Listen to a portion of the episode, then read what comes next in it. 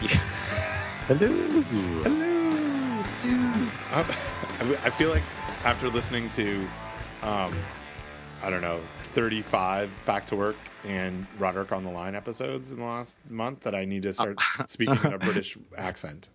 Yes, or at least some accent every episode. I'm not good at accents. Like, I think you do a really good Canadian accent. I'm good at that one. I'm good at Canadian accents. I'm like not so bad. Well, I'm not even gonna say. I think I'm really bad at all accents, because even if I thought I was not so bad at like a French Canadian accent, if I did it, it would be like, it's not good. That's not good at all. Can y'all do a Southern accent? No, I can't. I don't know what. All our Southern listeners are now really angry. Yeah, Deep South hates us. Dr. Freeze, neither of them will. Is she from the South? I'm not sure. She's from like maybe South Detroit, like that Foreigner song. Yeah. Oh yeah. South Detroit. Do you know there is no South Detroit? I read some Wikipedia article. I'm pretty sure there's a South everything. There's South Raleigh. There's South Wake Forest. There's South Brunswick. South Brunswick. There's New Brunswick. I don't think it's south of New Brunswick, though. I think it's south of North Brunswick. And you know, there's an East Brunswick. There is no West Brunswick, at least not in New Jersey. Maybe it's so far west it's in the east. It's yes. Over, you know what I'm saying? It's in. I know what you're saying. It's in Asia. It's way. It's across the pond. Across the other pond. The other pond, as they say. Yeah. It's been a while. Oh my gosh. I missed you. I miss you too. I've been yearning for this, Don. Is that's the right? I think that's the right term. It is. Can I tell you things about my office right now? I thought you were going to tell me personal secrets, but your office is fine. I'm totally fine with it. We're getting to personal secrets. So you know my floor has been replaced, as do the listeners. Yes. I am in my my newly replaced floor. Office. But your floor and your furniture. Oh yeah. Well, I mean the furniture is the same furniture, but the same furniture has been placed back in your office. Correct. Which you're right has been replaced in my office. I have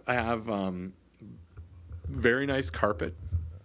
I have still boxes from when I moved out of my office. So my furniture came back, but I have a bunch of stuff still in boxes. I'm not sure I'm going to unpack it. Well, you know what they say. You should seal that up, and then if you haven't opened it in 6 months, just throw it away. Well, I'm going to. I think I might do. Or don't they say you should put it in a time capsule and bury it for someone else to find? That they also say that. Or put it into a what do they call, like a cornerstone? A cornerstone in a building. Cornerstone. I'm going to put it in my cornerstone. I currently have an IR thermometer gun in my hand. Because holy crap! Yeah, I know. Don't worry. I don't have a concealed carry license for this baby though. Gotta open carry this gun. I have it because my office is cold, and it's maybe, do you want to know how cold it is, Don? Because how cold is it, man? I can point this IR at the air register or air pushing place, and it reports to me that it is 52 degrees, 52.5 degrees Fahrenheit. That's not in the Celsius. It's not in the Canadian. So my office door is closed, and over the next hour and a half, 2 hours that we talk, I will continue to chill. I'm currently in a walk-in cooler that we'll call it my office. Outside my office, if I put the IR gun on my door to the outside, it shows that it is 71 degrees. Which is actually not a bad office temperature. It'd be wonderful. You know what? Yeah. Not so. And I have every time, I don't know if I told you this before, but every time we have the power goes out, or every time that I think it rains in Raleigh, the air conditioning unit that is directly above my office gets restarted, and it makes my office and two other offices out of the 75 or 80 offices in my building, cold, really cold. Like I think this is the but on average source. They're 71. Yeah, on average it's 71. Everyone else is good. It's crazy. So it's freezing. I may chatter a few times, but I will. So, and And so you have the IR gun for purposes of like seething, or are you actually collecting data with which you will use to try to motivate the bureaucracy that is NCSU to take action? I don't think I can motivate the bureaucracy with data. Don't be foolish. Oh, silly me. Silly you. No, you know why I have the IR gun in my office? It has to do with a little bit of follow-up. I have an IR gun in my office because I don't have a probe thermometer in my office, and I use this IR gun, or I have used it recently, for the water temperature that I am microwaving the water for my AeroPress for. Oh, yeah. Nice, right? So cool. I've got... Yeah, so I've got very good. Nice, yeah, but dual purpose, because I can also then tell you that the... Oh, yep, still... I've hit a little different pocket of air that's coming out. It's still on, but it's now 54 degrees. So it's gone up a little bit. Maybe it'll get warmer. So I think, I mean, it's been forever since we talked. Yeah. Okay. Yeah, I was going to say, so you had your floor replaced. I didn't have anything replaced, but I have, as they say, new hardware. A hardware upgrade. I don't know if it's an upgrade. So I have like Wolverine, I have titanium in my hand. Unlike Wolverine, hopefully it doesn't come shooting through when I flex my fingers. So we'll see. We'll see. Yeah. Well, I am. I actually did start physical therapy yesterday. Oh my God. Yeah. So anyway, so to catch those of you up who are not aware, I broke my arm.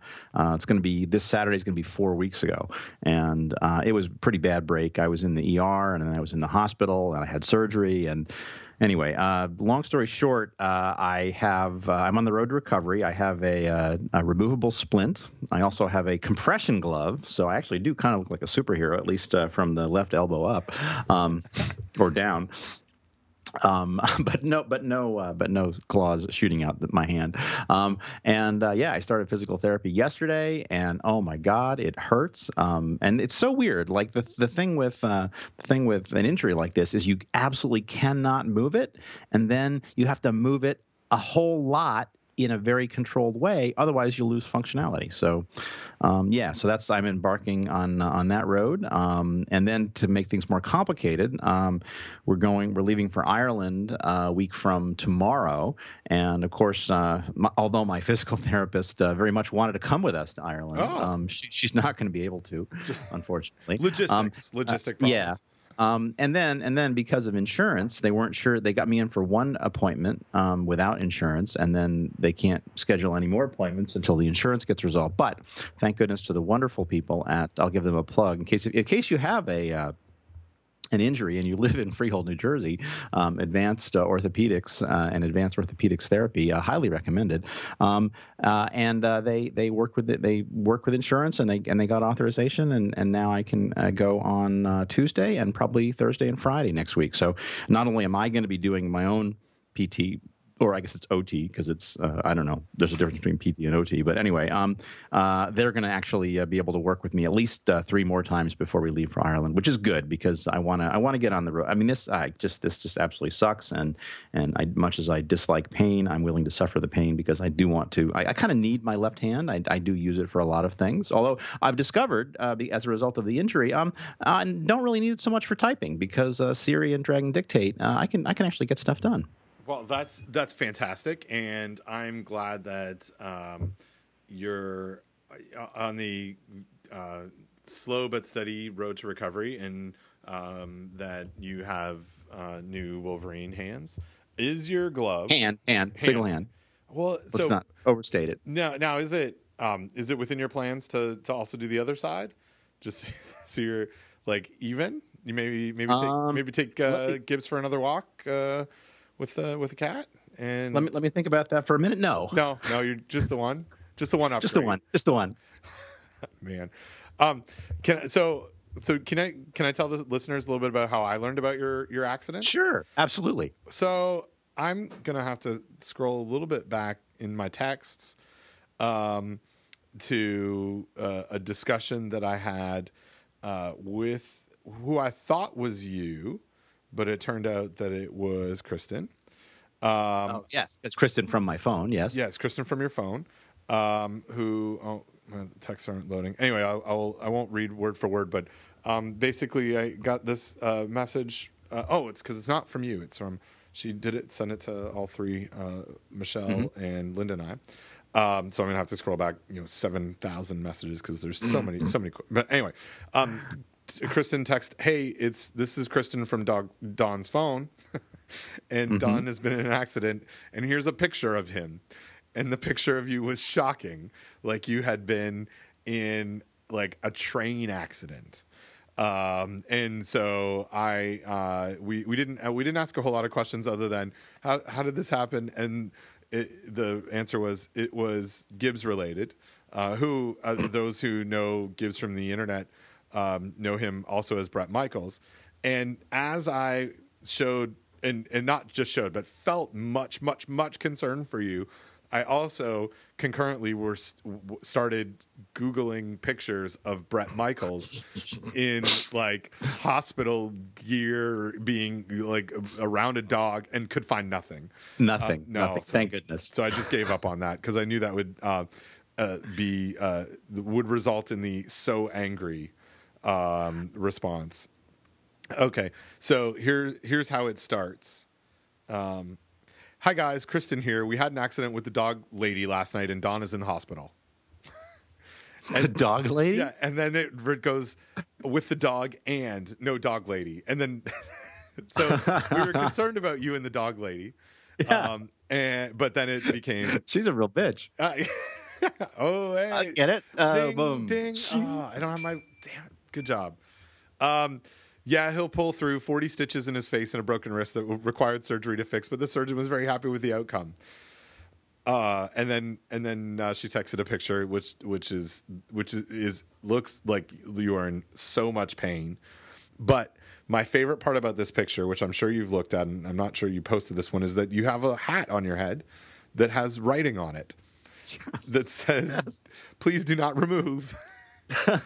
Which is the greatest ever. And I have to tell you the story of this. So I met a lot of wonderful people as a result of this accident. I don't recommend getting in accidents as a way of meeting people, but the plastic surgeon who put in those 40 stitches was a wonderful, wonderful lady, and the orthopedic surgeon who fixed my wrist is also a wonderful guy, and very different personalities.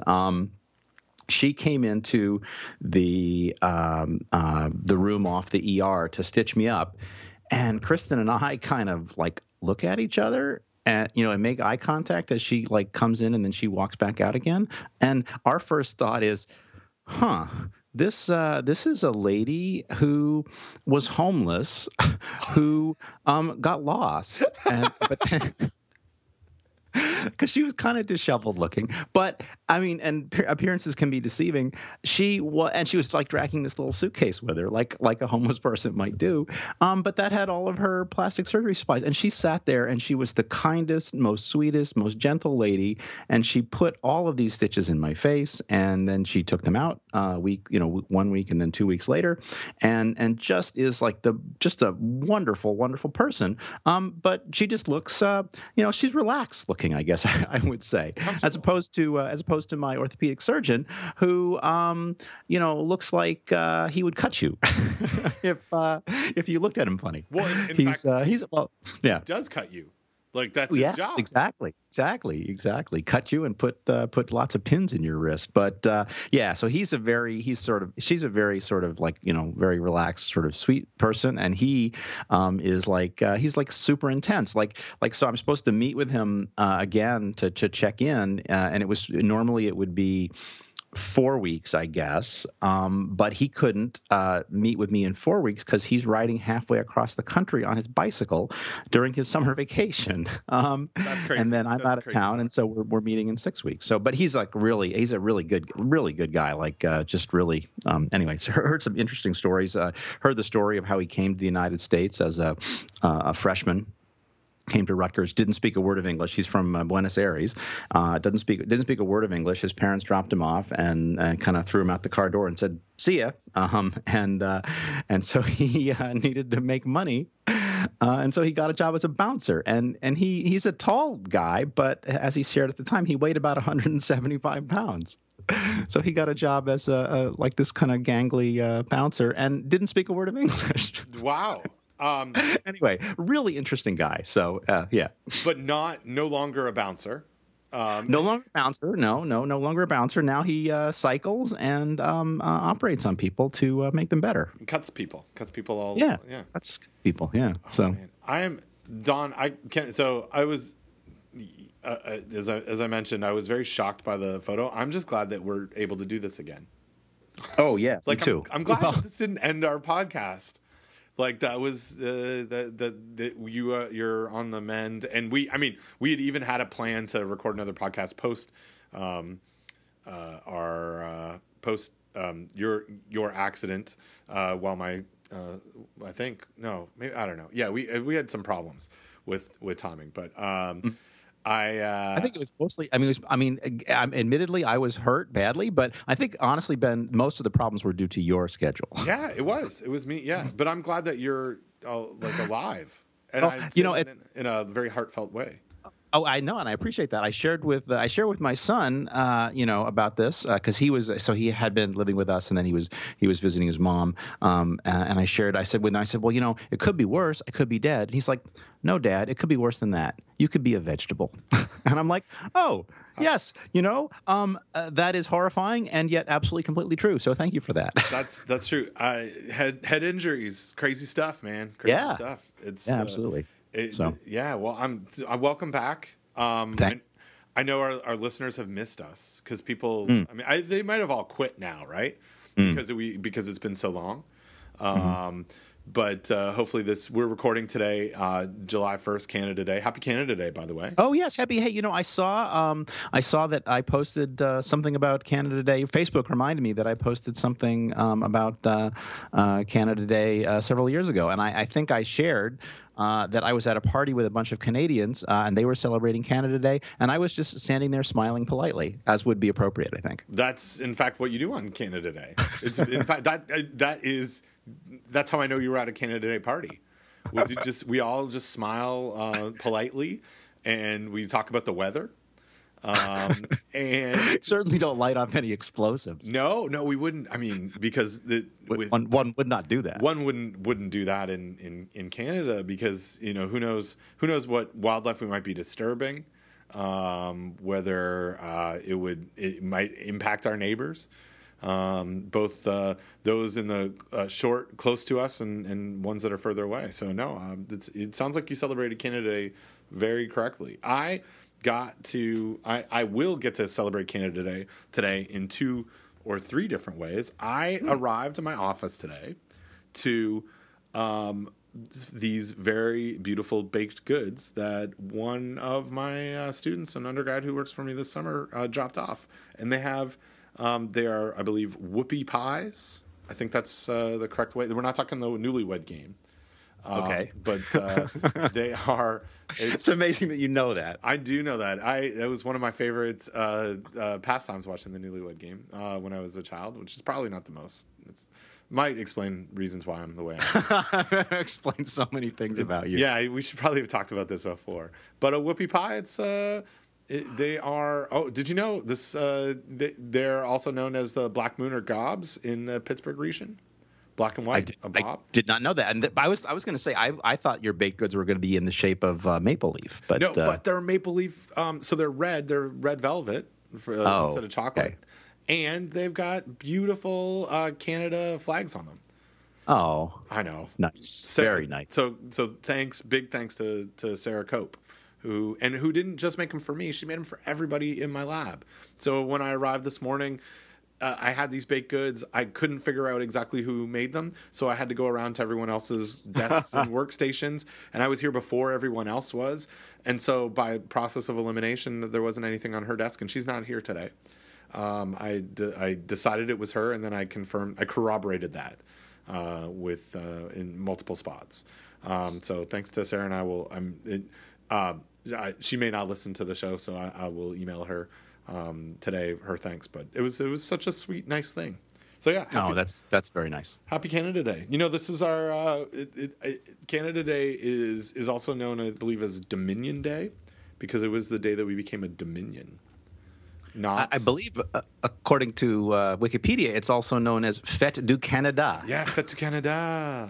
That's very, very true. And le jour du Confédération. Yeah, bonjour. Or as Siri says, oui, monsieur. Monsieur, right. Monsieur. Oh God! I imagine the French version of. Actually, does Siri only work in English? I don't remember now. I know podcasts I listen to have talked about this, but I don't know. I think it might.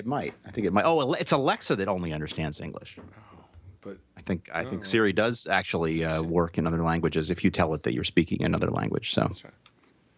Siri, I am speaking French now. Oh, sorry, best friend. Didn't work. Sorry. Yeah, so Canada Day, this is it's a big day in Canada. Everyone will be partying hard in Ottawa, and there will be fireworks, but not usually we don't see so many. Just very quiet fireworks. Yeah, just polite fireworks. More like pops. Like if sometimes they sound like when you open a soda can and then put your ear very close to the effervescent of the carbon dioxide. That's what we do. And then everyone says, sorry. Oh, sorry. I'm just going to try and quiet that. Yeah. So did you catch my Canadian accent there? Sorry. Sorry. I don't know if I can. No, I don't. I don't catch it because I don't hear it. And it's after. So Danny, my lovely wife, who you know from the podcast and in person, and yeah. How many shut-ins now, Danny? Yeah, huh? How many shut-ins now? Don't worry, she's not listening. There'll never be a concern. I could spoil everything. Can tell all of my secrets on here, and they will not get to her unless someone who does listen sends her a message on Facebook. I was going to tell you about. So we in part of the reason why you and I couldn't record for a while is because I went to Canada. Right? Yeah, we went and had a lovely time celebrating my parents' 40th wedding anniversary, and got to see a bunch of family, and we just had a great time in semi-northern Ontario. I guess it's central Ontario, in the Kawarthas, which is north of Port Hope, where we're from. One of the days that we were there, we went and spent a bunch of time with our friends from university, not college, because I'm going very Canadian today. University and people that we lived we hung out with and were very close friends with in Guelph. And one of our friends told Danny for the first time that, quote, she sounds like an American now. Oh, my God. I know. Did she kill him? No. Oh, that would be rude. No, what she said was, oh, I'm so sorry about that. I'm sorry. I'm really I apologize. But no, she was, I think she's a little shaken. I think she was not happy. I've been, I've told you the story about very early after I moved to North Carolina and recording webinars for a group in British Columbia. And they had to overdub my voice with someone who was Canadian, and then told me, well, you understand, like this is for a Canadian audience, so we had to have someone with a Canadian accent. Did I ever tell you this? Do you know this story? No. You're not making this up. This is a real thing. Yeah, I'm totally not making this up. Like, yeah. So this was for the British Columbia Food Processors Association, or as they're known in Canada, the British Columbia Food Processors Association. Exactly. Yeah, and it was I had done some I delivered a workshop for a couple of people on crisis management in a food related situation, outbreaks, social media, all this stuff. And so they said, hey, we'd like to do these online modules. Could you record them?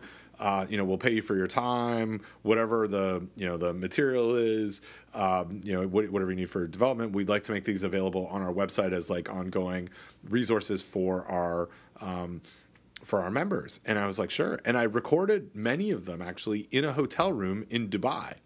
Oh, wow. Yeah. So I was like, using, just recording them and getting them ready. And anyway, at the end of it, I uploaded them, and they said, wow, so here's the situation. We actually had to pay for some transcripts, and we got someone who is a professional voiceover artist to do voiceovers. Could you send us the PowerPoint so we can re-embed them? And I was like, sure. And I really had thought it had to do with me, not being podcast friendly at that point, not knowing how to speak correctly in doing a webinar, and they were looking for someone with like a professional kind of radio voice. And no, lo and behold, at the end they're like, well, we have to have someone with a Canadian accent.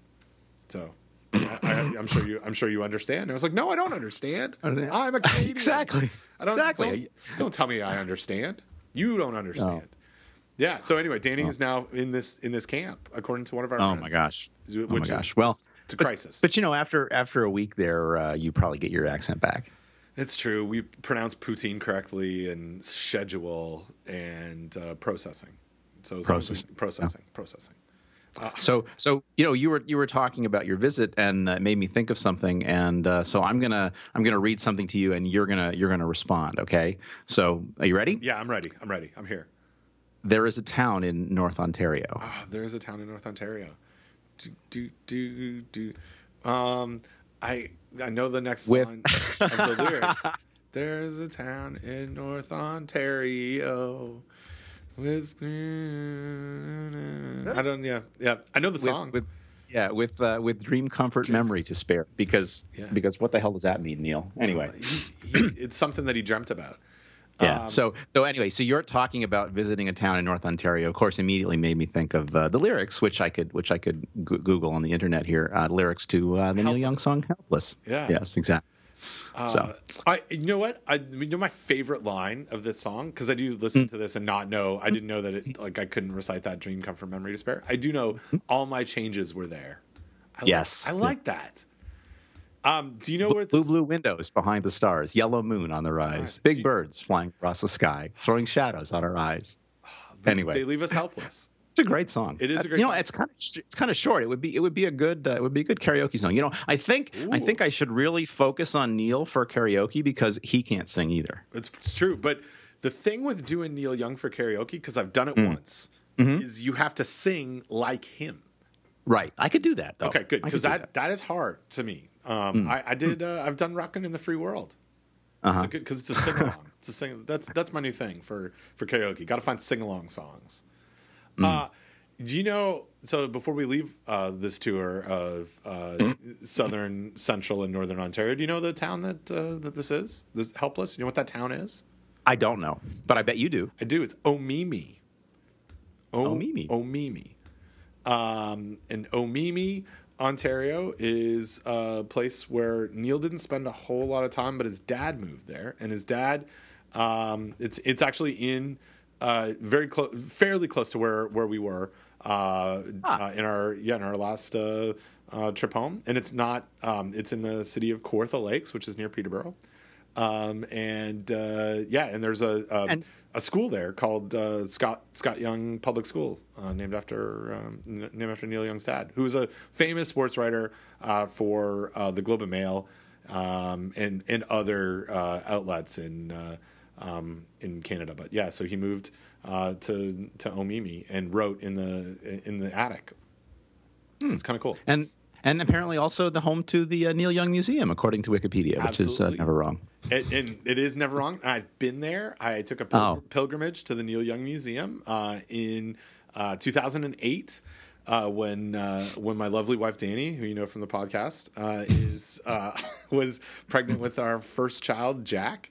And I vividly remember thinking, hey, this is the right time for us to make this pilgrimage. And we went, and it's on the main street in downtown Omemee, and it's like an old house and has not just Neil Young paraphernalia, but other cool rock related things. And it's pretty cool. It was like a cathartic trip, because I'm a big Neil Young fan, so big that I can't remember lyrics, but I really So and then we drove by Scott Young Public School as well, and the home that Scott Young also purchased where Neil spent some of his younger years. But then Neil went to Winnipeg and lived with his mom. I don't know. Have you ever read Shaky? I have not. It's one of my favorite biographies. It's well written. It's worth it. It's a good check out Shaky. It's about Neil Young, and that's Neil Young's nickname growing up was Shaky. Hmm.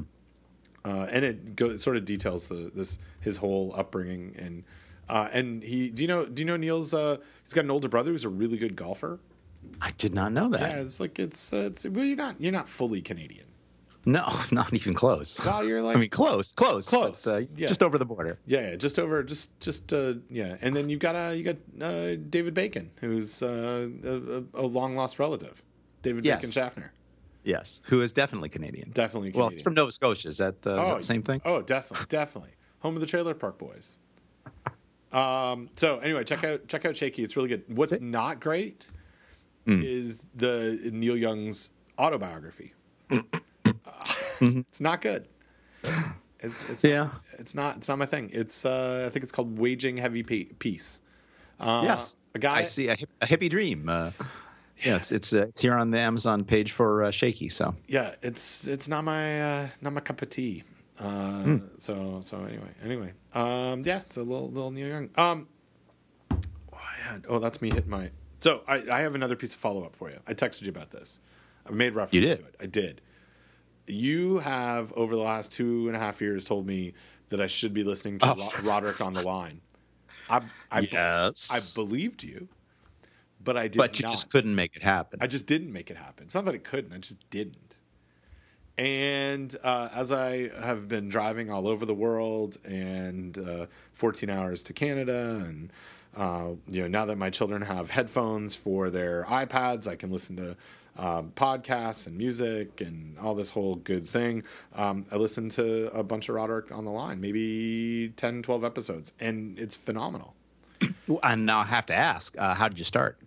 Backwards. I've not gone from both ends. I'm just going from the front end, the rear end. I don't know. I'm going from most recent episode backwards. Okay, backwards. That's okay. Yeah. I like backwards.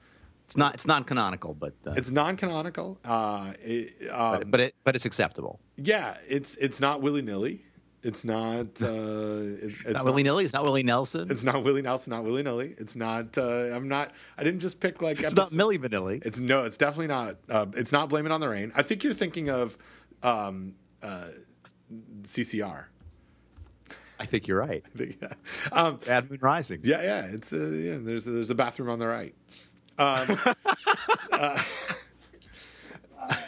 Ding. So no, really good. Enjoyed. I've enjoyed the banter. It's just it's a totally different podcast. So I mean, you mentioned it. All other listeners that probably listen to other good podcasts know about it and probably have no idea why I've taken so long. But really enjoyed the storytelling aspect. That's exactly what you mentioned about it. And John Roderick can tell a good story. He can so tell a story, and he's fascinating. And I like the music. The most recent episode that I listened to was on a plane earlier this week, and it was about a 15-minute discussion about the band INXS. And I think it was this week's episode. It's really great. So anyway, thanks for that. So now they're in the queue. I get them. I get them delivered directly to my phone. Do you know you can do that? People get I did. You can download them. You can listen. You can download and listen. Yeah. Can leave stuff, comments. Yeah. So I am seriously behind because of this accident. I'm not driving, which is a time when I listen to podcasts. I'm not walking the dog, which is a time when I listen to podcasts. Will you walk the dog again? Well, someday I will. I walk him. I bring him from the backyard into the house, which is what caused the problem. Oh, but what I do now is I hook him onto the gate, and then I open the gate, and then he walks about 3 feet, and then he stops short because his leash is hooked around the gate. And then I unhook him and carefully lead him into the house. And if he bolts after a cat, I'm just letting go. He's gone. You get a new dog. But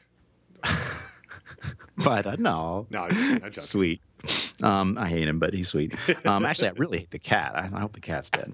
But can't blame Gibbs. But I'm seriously behind on my podcast listening because of those things. And so, and what I've also been doing because of the WWDC, the Worldwide Developer Conference, which, as you know, Ben, when I'm not podcasting or professoring, I'm actually an Apple developer. Not really, but and so I've been listening to my nerd development Apple podcast because that's very topical and timely. And so what that means is I am now two episodes of Back to Work behind, three episodes of Roderick behind. Oh my gosh. Three episodes of Roadwork behind, and two episodes of Reconcilable Differences behind. So I am I'm very behind on my Dan Benjamin, John Roderick, Merlin Mann, and John Syracuse listening. And I've got in the queue, I've got an episode of the talk show, which has 2.5 hours remaining. And then after that, an episode of ATP, which is almost an hour and a half. So I'm going to catch up eventually. I don't know when. Maybe I'll have some long airplane flights and I can catch up. But seriously behind on my podcasting. But anyway, at least one of us is listening to Roderick on the Line, and that's good. It really is good. I thank you for this, for making me do it. You're welcome. Yeah, for the suggestions. Really, it's added. There's another podcast. This is a podcast talk today. Do you know the Malcolm Gladwell? You know how he's not well regarded by some people, and some people love him. You know about this guy? Turns out he's got a podcast called Revisionist History, which is actually pretty good. And you know who the number one fan of Malcolm Gladwell's Revisionist History podcast is? Merlin Mann? Nope. My son Jack. Really? Yeah. So as we were driving back and forth to Canada, we were listening to this popped up. There's only been 3 episodes, and I had 2 of them, and I hadn't listened to him, so I started listening, and he was really into it. And this kid of mine likes the documentaries, and this is he's like, yeah, it sounds like a documentary that I'm listening to. I'm like, that's a great way to think about a podcast, at least this specific podcast. Because it does sound like that. It was really cool. So so check that out if you're interested. It's more in the style of Serial, where there's a story being told and short interviews with certain people who are part of that story. My favorite episode so far was episode number 2, and it's Saigon 1965, and it's about this project that the Pentagon did during the Vietnam War to understand more about the people behind the conflict and what their thoughts were. And it talks about this big think tank in California, like in San Jose or something, that went and did a bunch of really cool interviews with defectors and supporters, and it's just 44 minutes of this really kind of cool story, something that I didn't know anything about, and so Gladwell does a good job at that kind of stuff. Who knows? There's always some sort of cherry picking to what he does, but he's a good storyteller as well. You know what I don't like, Don? What I tried to like this American Life. Really, I don't like it. I don't know. I can't connect. I've tried to listen to 15 episodes of it, and I just don't. I don't know. I don't get it. It's too. It's maybe it's that I don't think they're as good storytellers. I mean, I think Ira Glass is interesting, but yeah, I don't know. Yeah, you have to pick and choose, and you have to. I mean, it's certainly not worth slogging through something that you don't like.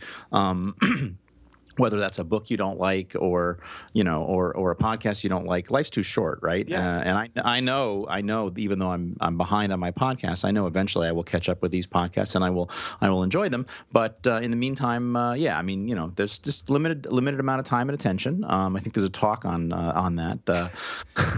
Somebody Yeah, and you just have to, you know, life's too short, right? You know, carpe diem. Don't listen to – life's too short to listen to bad podcasts. Yeah, well, and this is – so being real meta about this, who knows whether we make a good podcast or not, but life's too short for us to talk for 39 minutes about food safety talk without talking about food safety.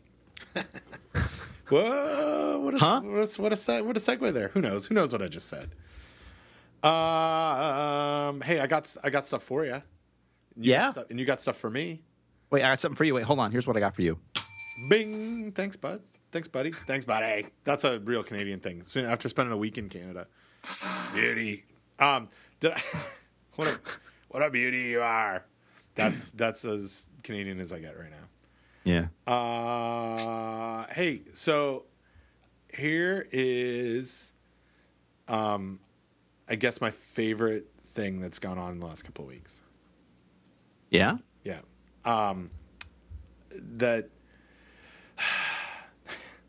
Okay, I'm ready. I'm ready. That I'm just edge of my seat. The edge of your seat. The edge of my seat. Oh, speaking of which, let me explain because I know people are really fascinated what we do when we podcast. So I am on my treadmill. But I'm sitting on my treadmill. I'm sitting on a chair on my treadmill. Now, usually when I'm in the sitting mode, because I walk on the treadmill, but not while I'm podcasting because then I'd be out of breath. Normally, I would sit on a yoga ball, but because of my injury, I figured that would be very risky. So I'm sitting on a folding chair on my treadmill. So I want, theater of the mind, right? I want everyone to conjure up this image of me sitting in front of my adjustable desk, which is in the lower position, and I'm on a folding chair on my treadmill. So there you go. Well, you just talked about like why that might be not safe. I think that hopefully your treadmill doesn't turn on like that. It's not turned on right now. No, I am not going to turn it on right now because that would be foolish. That would be amazing that would maybe be a way for you to get your other wrist done. Yeah, yeah. Or make the pins shoot out through just like Wolverine. Like so I'm not going to do that. My healing powers are not as good as his. No. Okay, so here's what I've got that I want to talk about. We talked in the last episode about last two episodes really a little bit on Listeria in frozen foods, right? CRF foods. Yes. We now had another recall that was linked to some frozen peas that went into a whole bunch of different places, and something that I wrote about on Barf Blog a few days ago is that you noted that ended up in our podcast is this idea of CRF frozen foods out in Washington has said that they haven't found the source and they're giving up. That's the way that I read this. So they, wow. Yeah, I mean, there was an article in the Tri-City Herald, and the consultant who is acting as spokesman for CRF during the crisis said the company will turn its attention from trying to find the source of the deadly Listeria pathogen to securing federal approval to restart production. I hate that. Yeah, this is, and I didn't write, a whole bunch of. Stuff on this. I just wanted to get it out there. So, what I wrote about was, it's tough to find Listeria in a processing plant. We have a whole bunch of environmental sampling that goes on, blah, blah, blah. But how do you fix the problem? How do you make it how do you fix it if you can't find it, right? And maybe I'm being too cynical on this that, well, maybe we never find the source, but you got to keep looking, right? Like to say, well, there's nothing to fix. That's a problem to me, right? Like, we're just going to stop looking. Yeah. Well, and I have to ask, like, how hard are they looking? Do they have anyone helping them look? Have they brought in people who, hunt Listeria for a living? Right? I mean. Yeah. I understand that they need to restart production, and the story that you linked to says they laid off 250 workers. Okay, right? I mean, because you're not producing, you can't keep paying people. At least and that's going to impact your bottom line. But But yeah, I don't know. If I was these guys, I would bring out the big guns. I'd like to know, again, like we've criticized Chipotle for, what are you doing? And have you hired anybody? Have you brought in any outside experts? Cause God knows there's smart people out there that are really good at finding Listeria. And obviously, CRF is not so good at finding it. Otherwise they would have, found it already. Right, so, right. And they wouldn't have had the outbreak cause they would have been monitoring and they would have been dealing with it. So. And maybe, I guess, like on one side of this, maybe you never find the source, but to say, oh, I'm turning my attention from finding the source to making sure that we restart is just so, like, I don't know, like it doesn't make sense to me in the sense that I should like OJ with the killers should always be looking for the source, right? Yeah, yeah. That's not a good reference. But here's the thing. So the quote says, turning its attention from finding the source of the deadly Listeria pathogen to securing federal approval to restart production. Well, I would think that part of securing federal approval would be convincing the agency that you've done everything you can to find the problem, right? And I guess probably I'm imagining there's FDA people in the plant, right? So, I don't know. I would think so. I would think those two things are tied to each other. Right? So I don't know. This is where as you and I have talked more about Listeria and frozen vegetables, and where we see these whole genome sequence outbreaks come up, and we know, like, this one here is there's no situation that I can think of where this is not some residential Listeria, right? Like that it's a very closely sequenced pathogen that led to these 8 illnesses over a 3.5 year period. So the thing is that there's a source. It's not like that source magically went away or was eliminated, especially if they couldn't find it. So why? Right. What? Right. What reason do they have to believe that they wouldn't just keep producing Listeria positive product, right? Exactly. Unless this is a frozen food plant and it's very cold and they've shut it down, so maybe it's warmed up and maybe that's changed the microflora. I don't know. Maybe just by shutting the plant down that helps to get rid of Listeria. But I don't know. I would be a little skeptical. Well, and the thing is, how would you know that if you didn't validate it or didn't I don't know.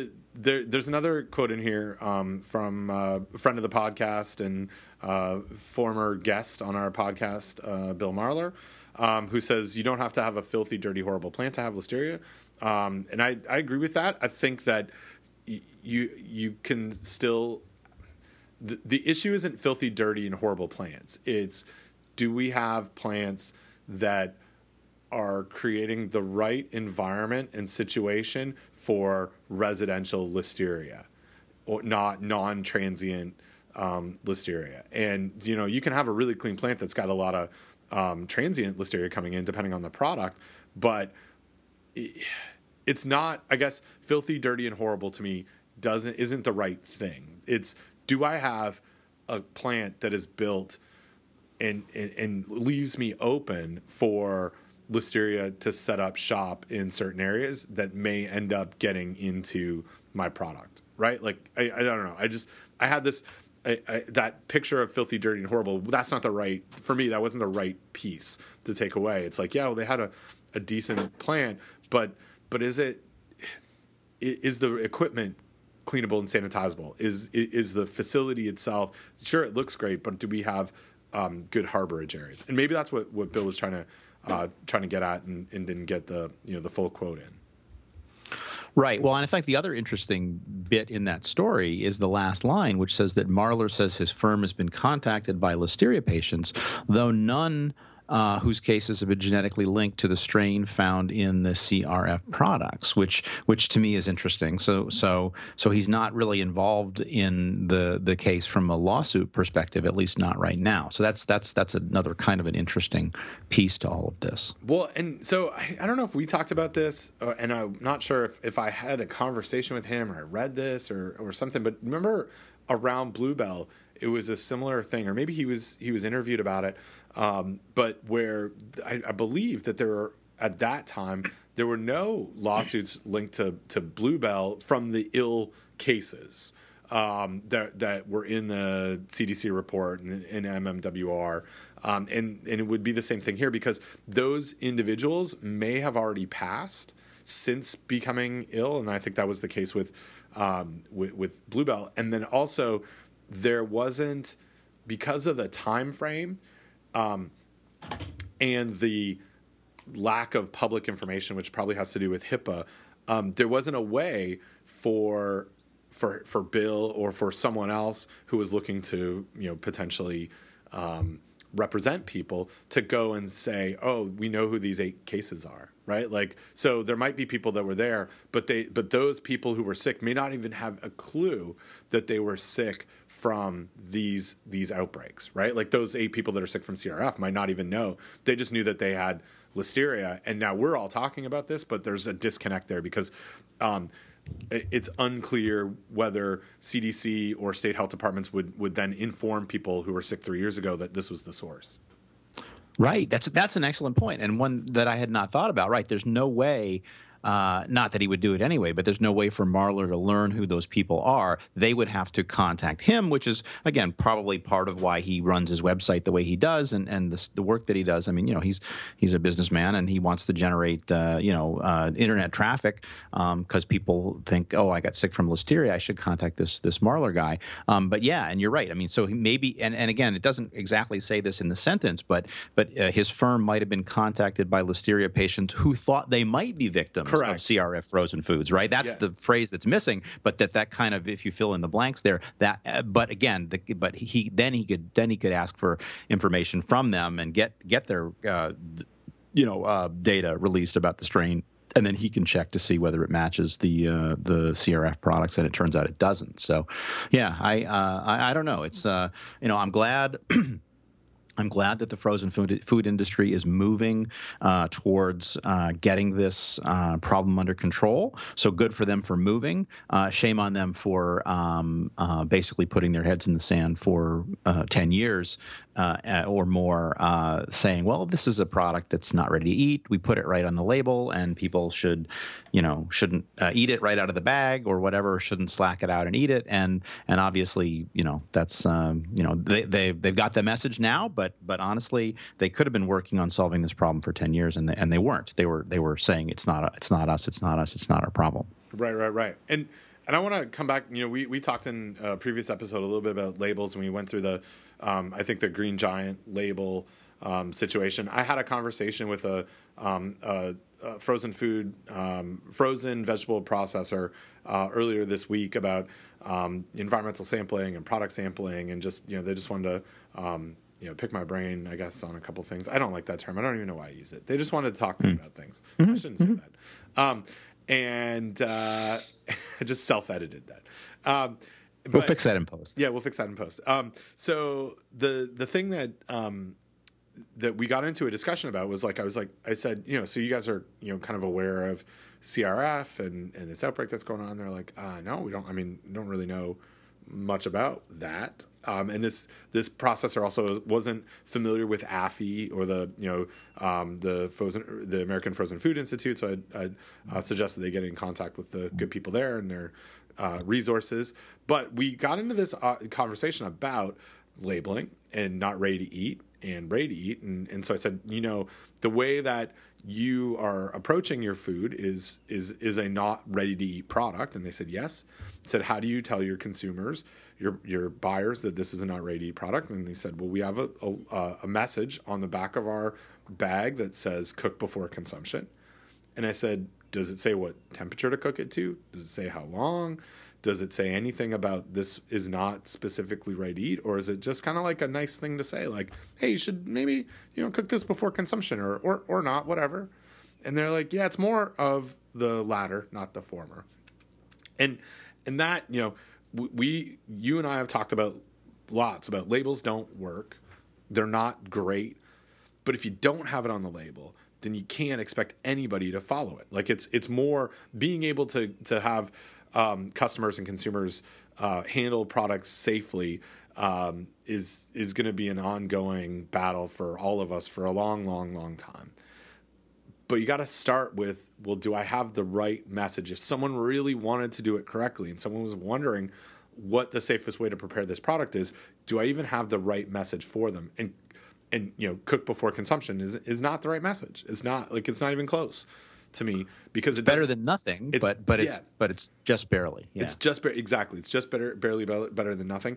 And over the past couple of months, as you and I have seen this outbreak and these recalls happen, in my daily interaction with people that are some food safety people and some not food safety people, when we talk about this stuff, there's a pretty this is unscientific. I'll give you that right now. But my guess, if I had to make a hypothesis that I would test with some sort of experiment, is that people don't look at frozen vegetable items as not ready to eat foods. And yes, and we gotta tell them, we gotta fix that. We have to confirm it and then fix it because they're not ready to eat foods. Or the ones that are and the ones that aren't look exactly the same.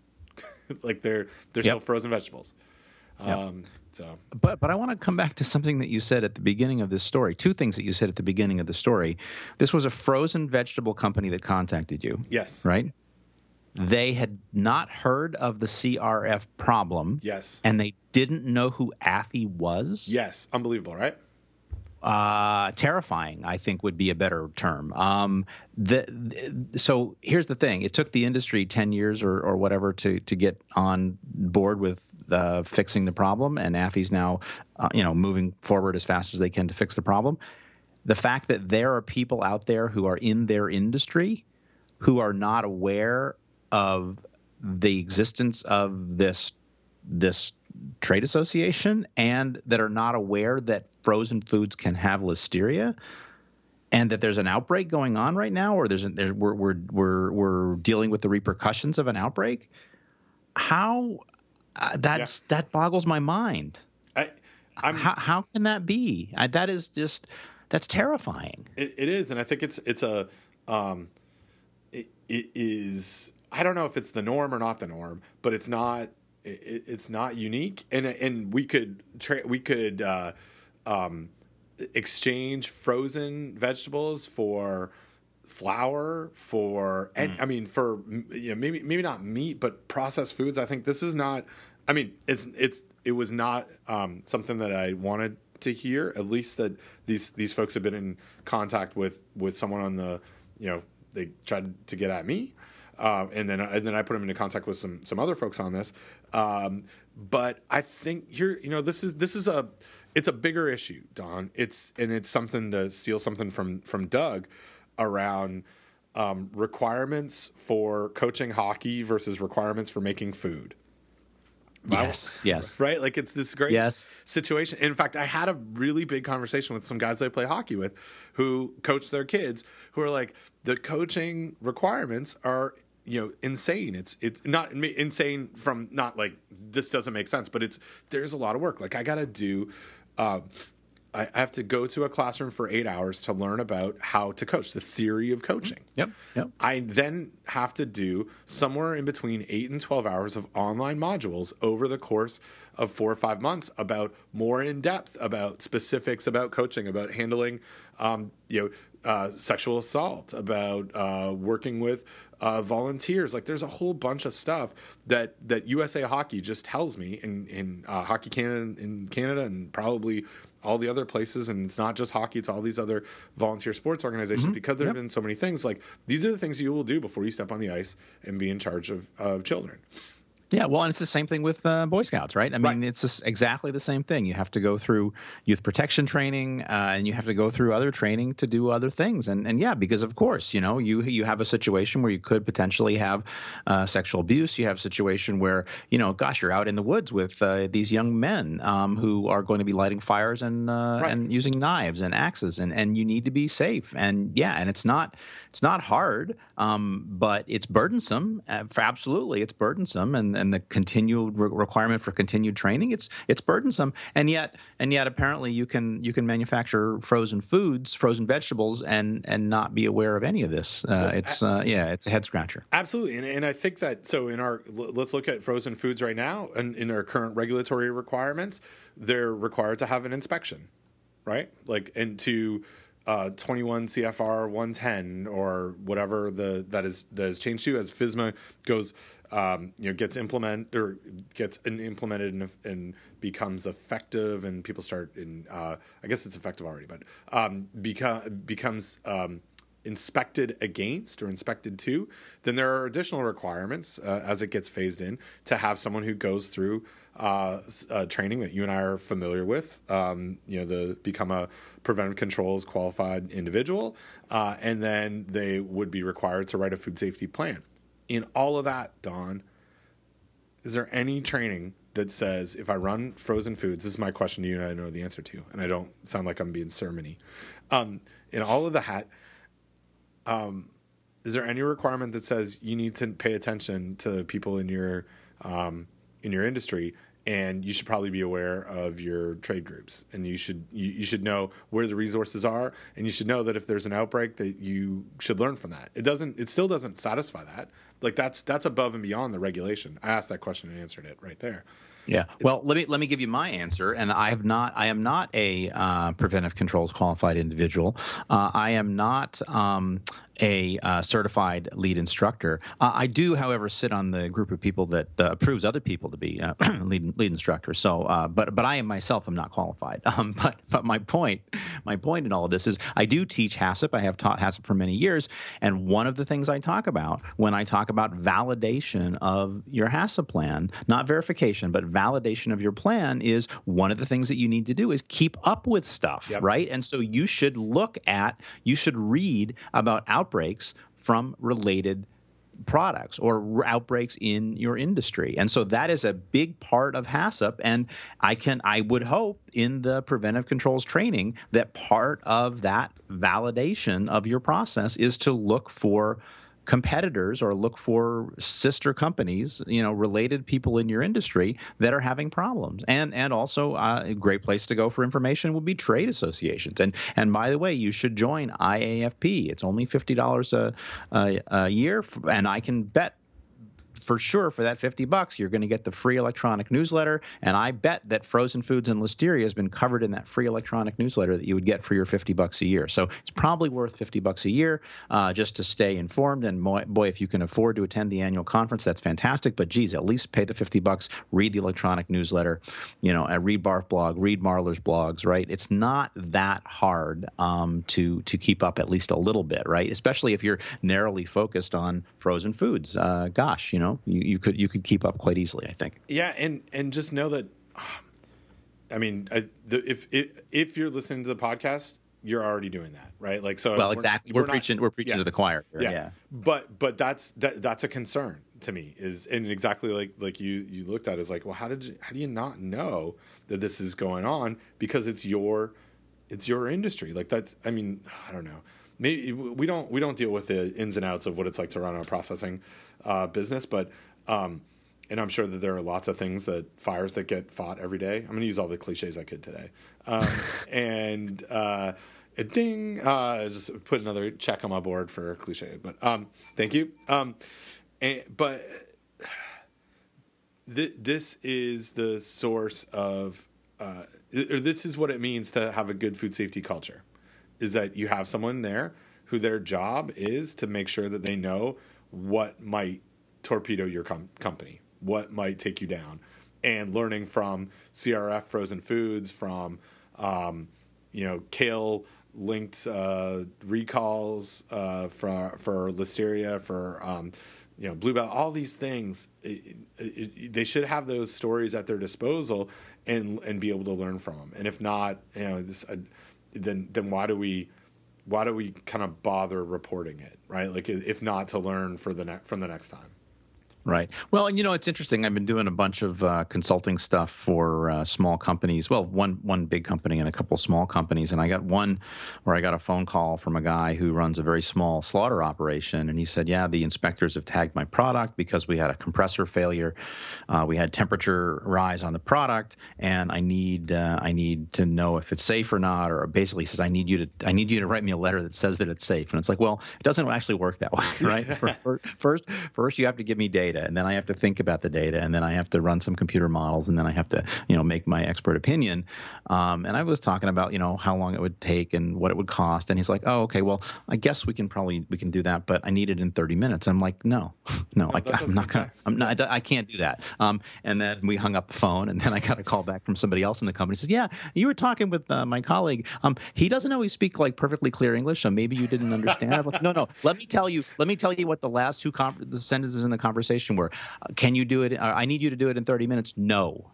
Yeah. And he's like, oh, okay, well, we want to sell the product right away. We need to move it, but I understand. And then I had a very nice conversation with this guy who understood. It's like, you know, I will help you, but I need data from you. And that's the other thing. I'm talking with this guy and it's like, I need you to send me an email with the times and the temperatures. And he's like, well, I'm really not good at email. I'm like, okay. He said, can I just read to you over the phone? And I'm like, well, sure. But let me tell you this, my left wrist is broken and I write with my left hand. But sure, if you want to do it this way, go ahead. And I was kind of a jerk about it, but I'm like, really? You can't.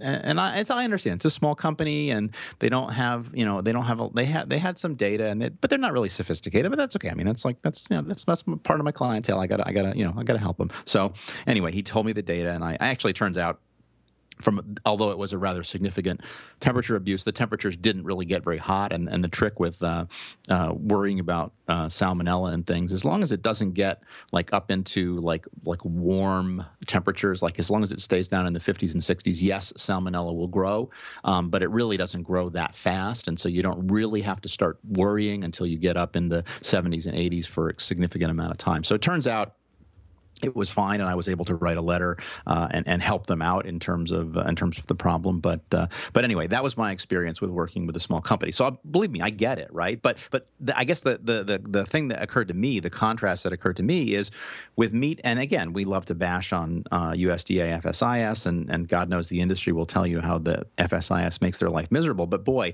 they're there every day, and if they see what even looks like a problem, they will tag that product, and then the company will have to sort it out. Whereas with FDA, you know, they're in there, you know, every 2 years, whether they need inspecting or not. And, you know, depending on the quality of the inspector, they may or may not find something. So I don't know.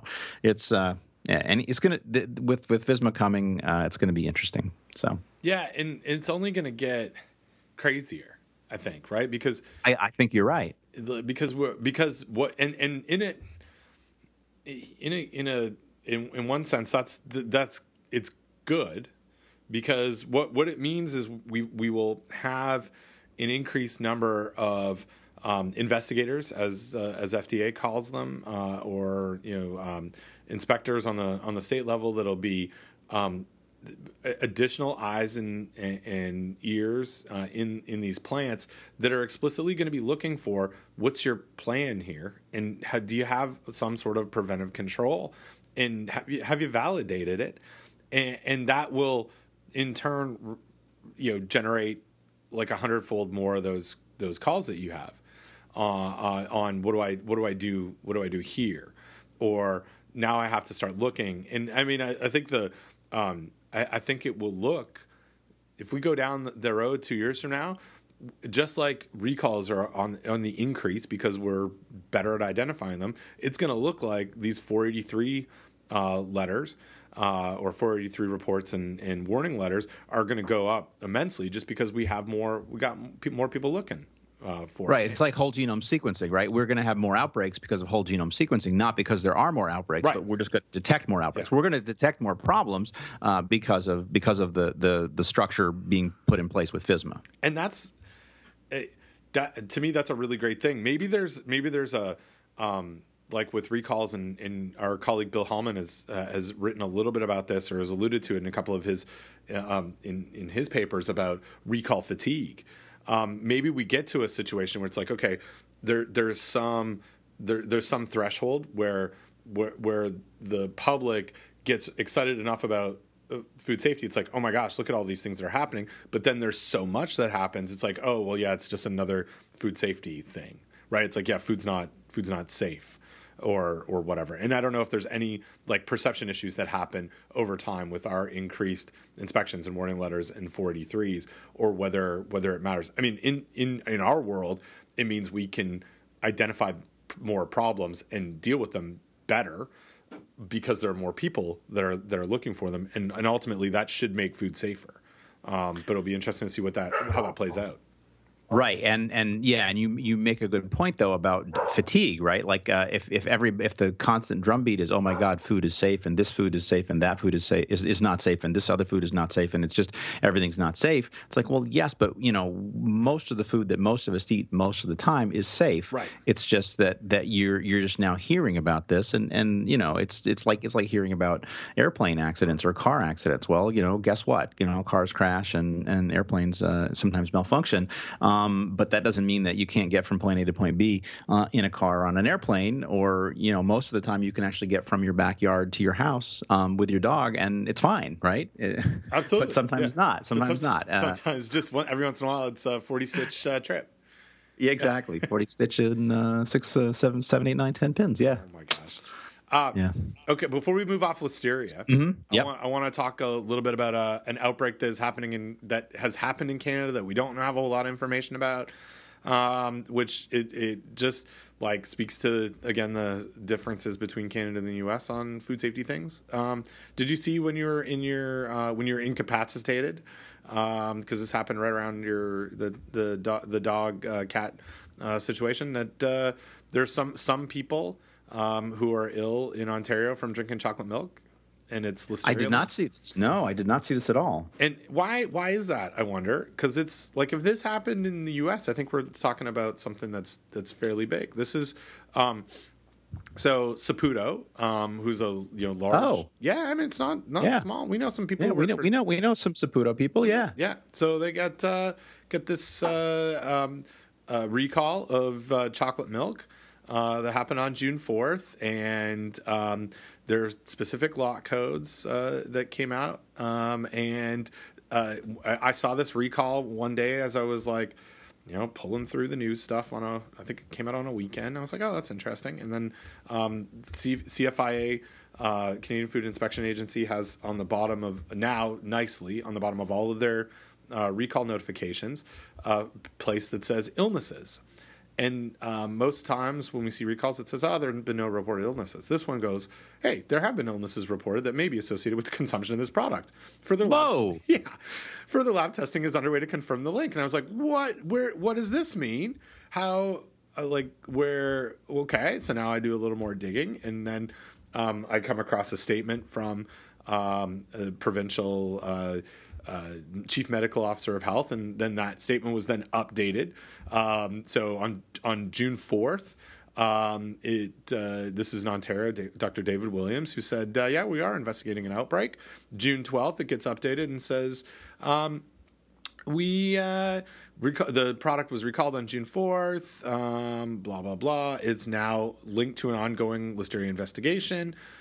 And that is it. Doesn't say how many people, doesn't say anything, Don. Doesn't say where they got sick, how old they were, what it is. And when we look at milk, we talked a bunch about raw milk in the past, but when we talk about pasteurized milk, and listeria, what's the likely source? Probably some post-pasteurization contamination. And so if this had been in the US, I think we've got like all the stuff that we see on CRF where, okay, there's a nice CDC report on this outbreak. We've got some statements from FDA. People are looking for it. We just don't know enough about what's going on. And again, this is just you and I. It's not like we like to know just, you know, for interest's sake. Like, there's something to be learned here. If it's how big is this outbreak? If we hear about, you know, people that that make other dairy items, and they're like, people don't get sick. It's like, well, here's another example of people getting sick. So we do have to focus on these things.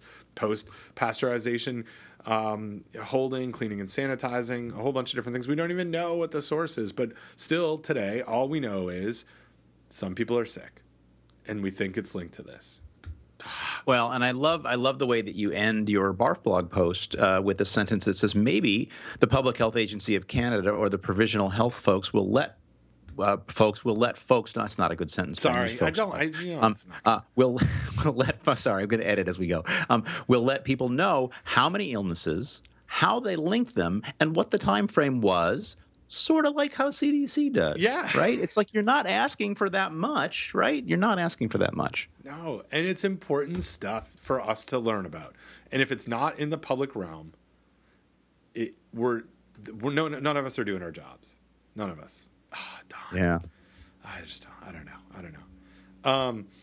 So there's that. And then I wanted to talk about, I'm running the show here today. I know you don't want your wrist to get too tired with all. It's okay. I'm using my other wrist. There's a joke in there somewhere, Don. I don't know where it is. Yep. Yeah. Yep. So, yep. That's for the adult version of the podcast. That's right. That's right. So since our last recording, there was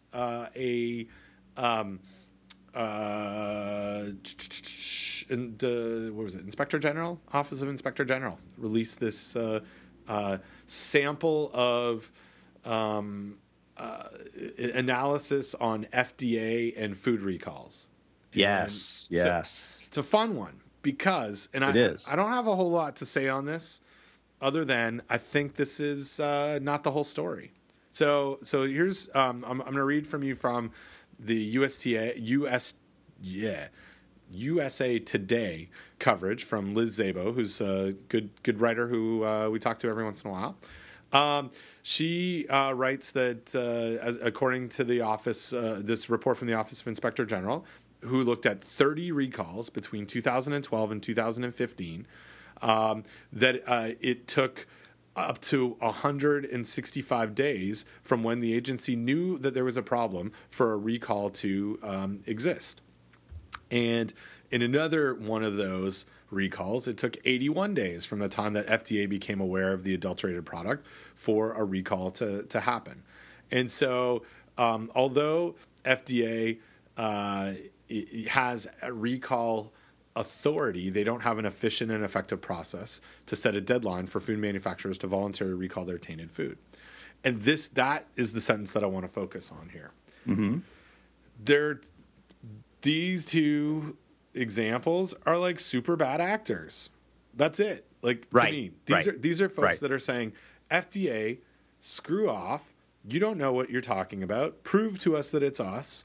And in fact, both of these cases, I think we detailed at least one of them multiple times in Barf Blog, and I'll have to find it. It's a sprout company in Virginia that like went to court with FDA, went to court with VDAX, the Department of Agriculture, and let me find the history on this. Sprout. It is like, so this isn't the norm.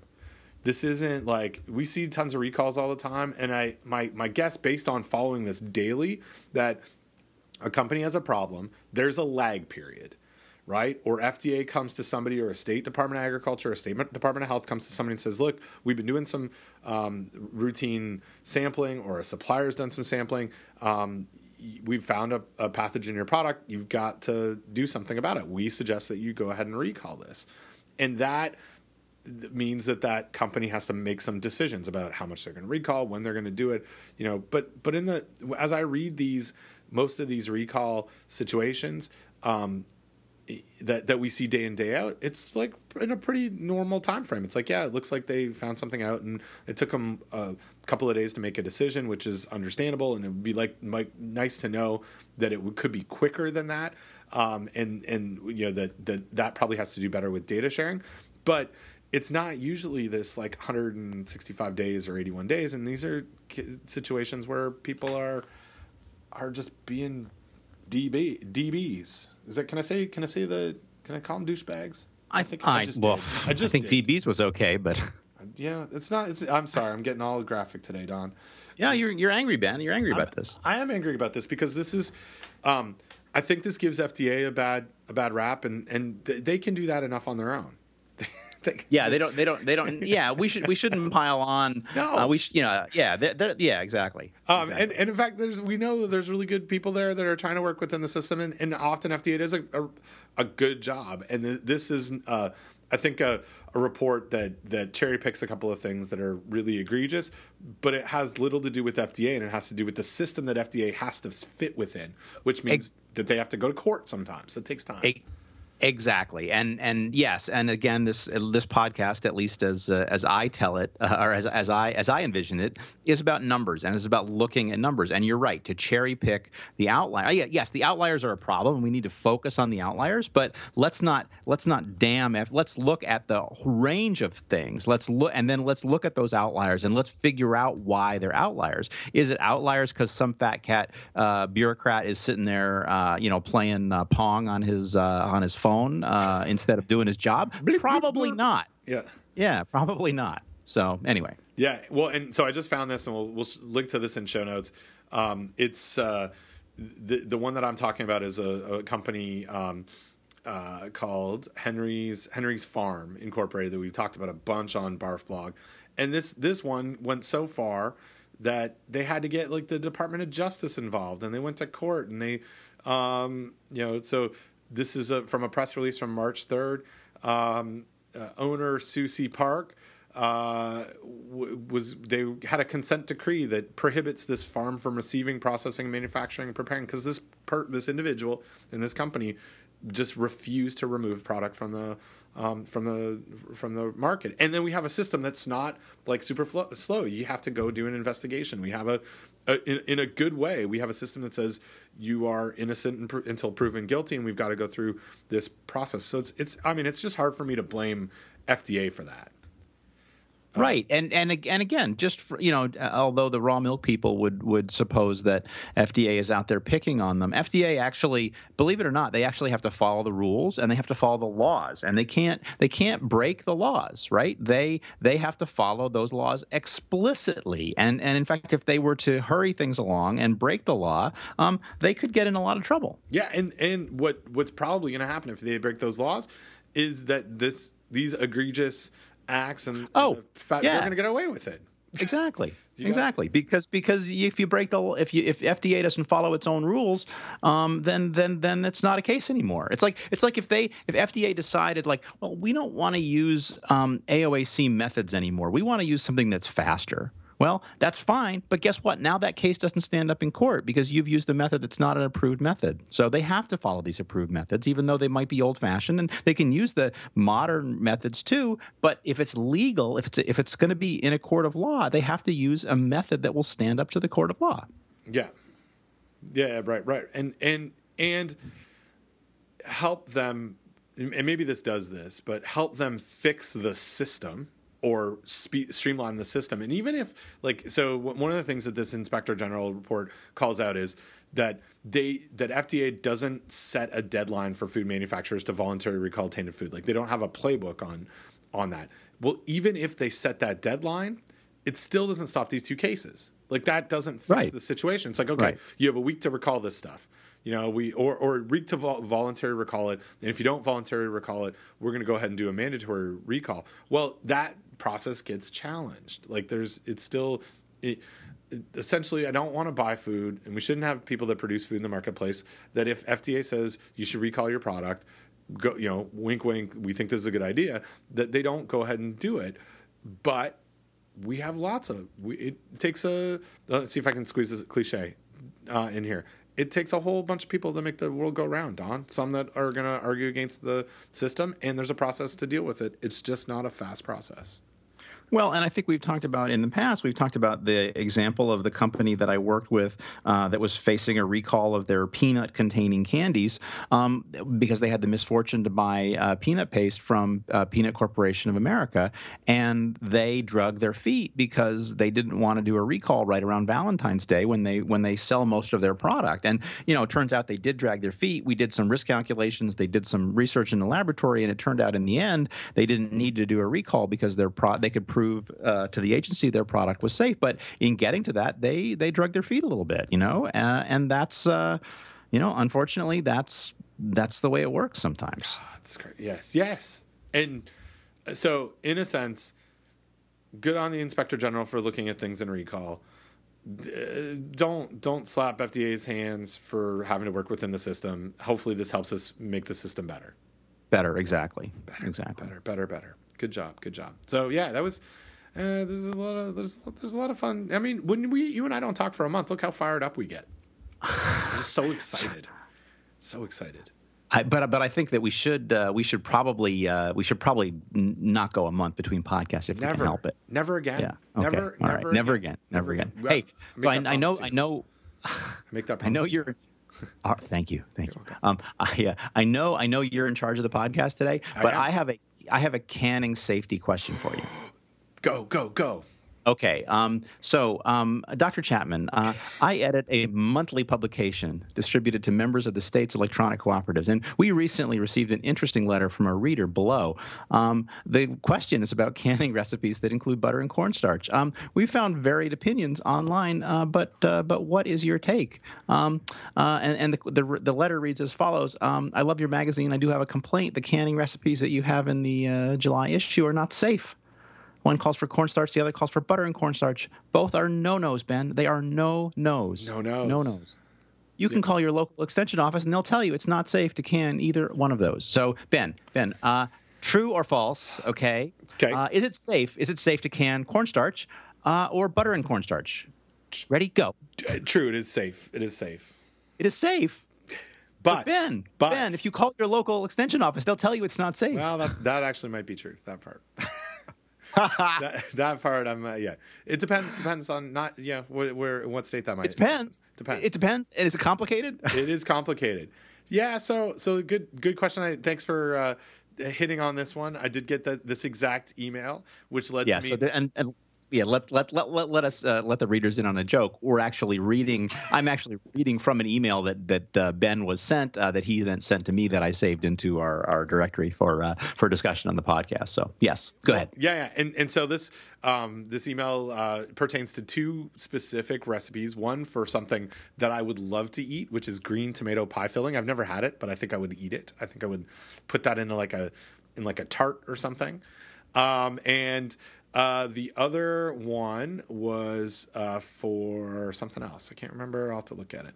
Anyway, the question that came from this editor of the magazine was, should we it was a salsa. Should we retract these recipes? Is it, as simple as don't put 1 cup of cornstarch into a canned home food preserved product, or should we be looking for that in all of them? And so I went through. My answer was, well, it's not entirely true, because we do have recipes that come from the source, as you and I will echo over and over again, not to speak on your behalf, but I think I know your answer to this one, that we have a very, very good, important, excellent, wonderful colleague at the University of Georgia, Dr. Elizabeth Andrus, and actually two colleagues there, because Dr. Judy Harrison, who we also work with, both are,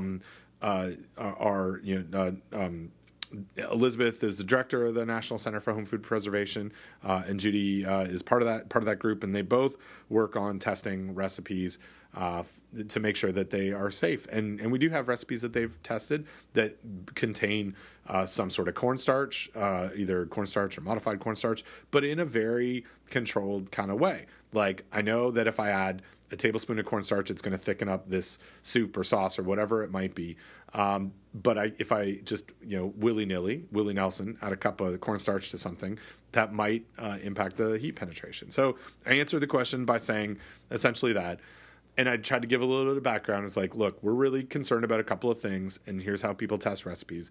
We worry about Clostridium botulinum and then vegetative pathogens, and we can control those by both changing the pH or using a high acid food when it comes to bot, and then doing some sort of heat processing when it comes to these other vegetative pathogens, and especially something like acid-tolerant E. coli, 0157. And so I don't think that these recipes can't answer your question on whether these recipes are safe. I eyeball them. I don't think I would have a problem with the knowing what the heat penetration was.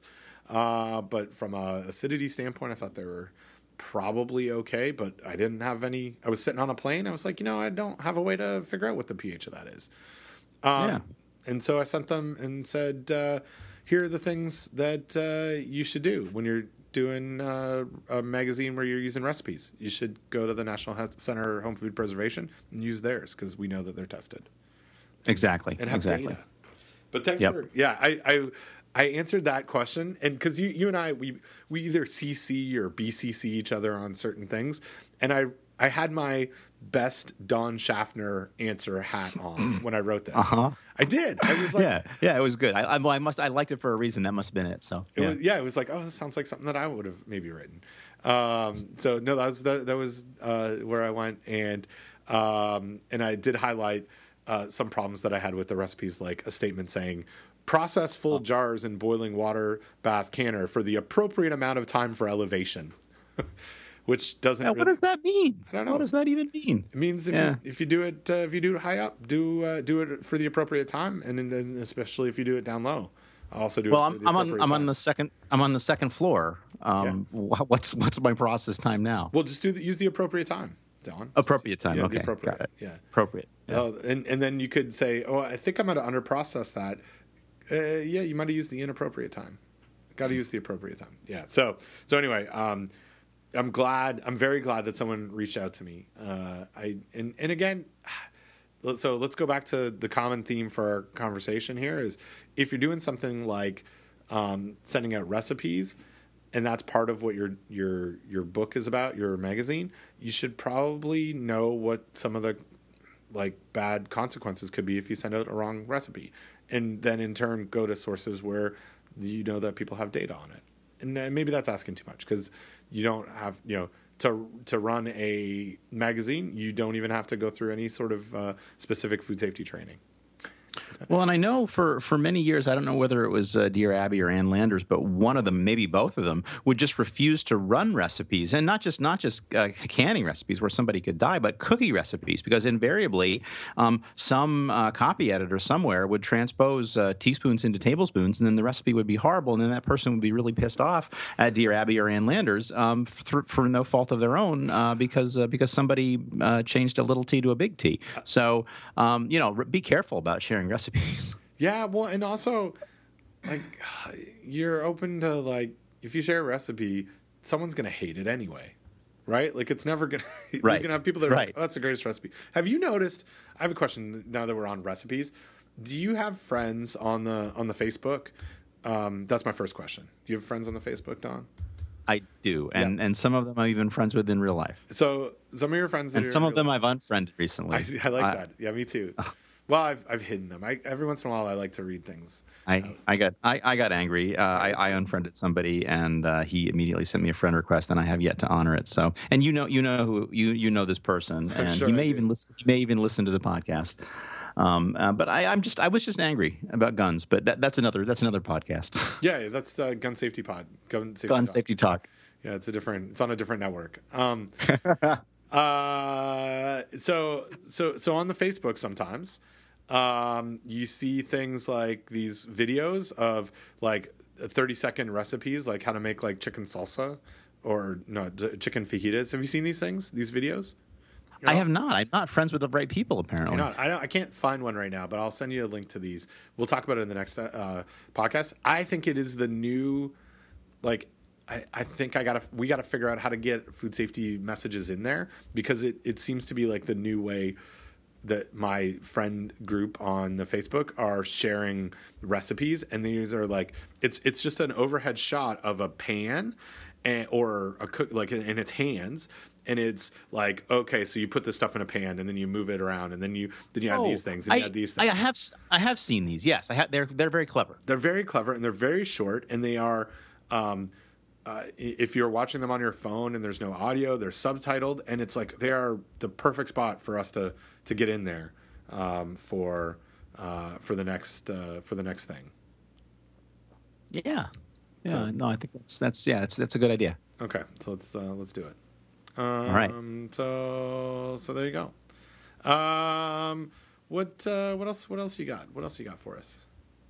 Well, we have 35 different documents that I've saved, and we've talked about maybe two of them so far. So I don't know. What do you got? Something else that's burning a hole in your microphone there? Let me think. What do people do on these ones? What is? I had a question for you. This is sure. This is one I wanted to know. I want you to know. I want you to tell me what one of these was, because I couldn't figure it out. It is the statistical modeling, casual interference in social science. Albedo Boy is back, and it has trolls in it, and it's filed under zombies. And it's got lasers, and it talks about theoretical physics, and I didn't, and there's a bunch, like I don't know what it is. I want to know what are you thinking here? What's the story behind this this troll Albedo Boy?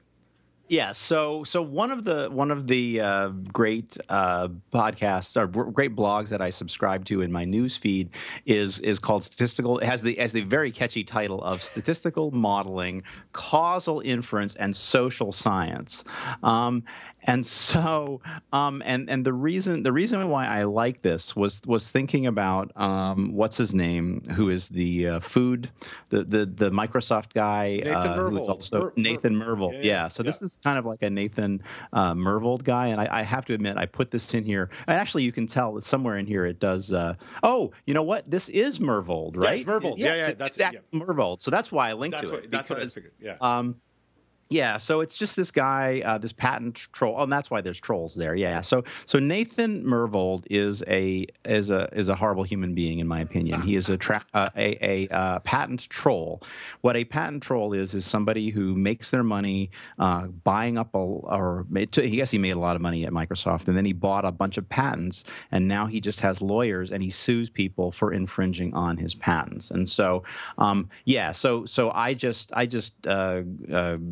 grabbed this just because I was interested in people that saying, like, you know, being annoyed with Nathan Myhrvold. And so it's a big long post which we will link to, but basically the idea is that I added my comment that you'll see at the very bottom of the article. There it is. Yeah, is pot shots at food safety regulations are similarly flawed, and I linked to the Barf Blog post that I wrote. And so it's just.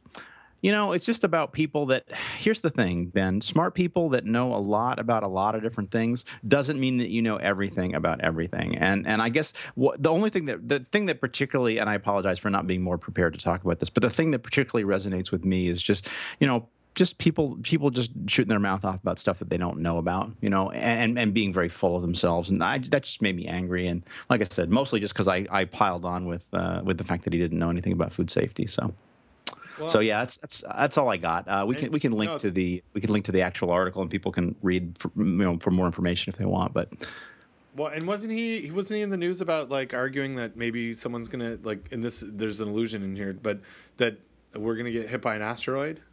And, like, that was what maybe that. That was what it was. Yes.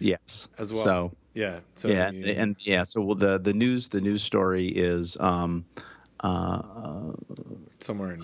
Oops! Crap! I opened it and then I I closed it. Oh, it's, you know, Ben, it is very hard to type with one hand, especially where that hand is not your dominant hand. I don't know if you know that, but this is the article that the blog post is commenting on is an article from ScienceMag.org, and it says billionaire technologist accuses NASA asteroid mission of bad statistics. So here Nathan Myhrvold, who loves to take pot shots at all kinds of government agencies, including FDA, although he sometimes forgets that the food code is only a model food code that regulates restaurants and is not what regulates the food processing industry. Now that's kind of a major mistake, right? To not understand the regulations that you're talking about. But anyway, I would think so too. So anyway, and I'll just read the first sentence because it's pretty brilliant. Nathan Myhrvold, ex-Microsoft billionaire, patent accumulator, I'd call him patent troll, dinosaur geek, and noted molecular gastronomist, has a new obsession: asteroids. He is the CEO of Bellevue, Washington-based Intellectual Ventures, says that scientists using a prominent NASA space telescope have made fundamental mistakes in their assessment of the size of more than 157,000 asteroids they have observed. And again, you know, the blog post, which we will also link to, which is entitled "Albedo Boy Is Back," is basically just saying he's just kind of a jerk, and he's not as smart as he thinks he is. He's really smart, but he's not as smart as he thinks he is. So, that's all. That's all I got. It was okay. It was adequate. Not bad. Okay. He does have a PhD in theoretical physics. Well, doesn't make him right, but it doesn't make him a dilettante either. So he, with respect to food safety, he's a dilettante. But yes, with theoretical physics, he's maybe not a dilettante. Right. That's not a bad way to talk about Mr. Myhrvold. I'd love to have him. We'd love to have him on the show. Yeah, he can come on anytime. Anytime. Okay, so I got one more thing for you that I want to hit on before we eject and close this off for another episode. Our friend Lynn McMullen made some news earlier this month. Do you know about? Yes. You know about this? You do, because you put it in the. I saw this. Yeah. So I have an interesting one. So for those of you who don't know, Lynn is a microbiologist at University of Alberta, and she published a paper in something called Frontiers Microbiology. About genetic determinants of heat resistance in E. coli. And the news sort of pickup for this, which is, you know, when asked to talk about what some of this means, she found that, and her group found that there were certain isolates that they had of sugar toxin producing E. coli that would potentially survive, the ones that the isolates, the recommended endpoint temperatures for log reductions in ground beef for 5 to 7 log reduction of pathogens. And this played out while I was in Canada. Where my seems appropriate. Yeah, where my father-in-law asked me specifically, he's like, "So should I?" This is not we didn't talk about it. He's like, "Read in the National Post that I need to cook hamburgers to a hotter temperature, but no one knows what temperature that is." Is that true? Excellent. And I said, "Yeah, maybe, possibly. And this is so. Here's my take. I want to get your thoughts on this. Sure. What we don't know, and I used your term as I responded to him, and I talked to somebody else at a meeting about sugar toxin producing E. coli in beef, someone from the beef industry about this. What we don't know is the prevalence, right? Like, we don't know the denominator. How much of the pathogenic E. coli out there that is thermotolerant or heat resistant is there, and what's the likelihood of that being in our beef, and how hot does it need to get to effectively, to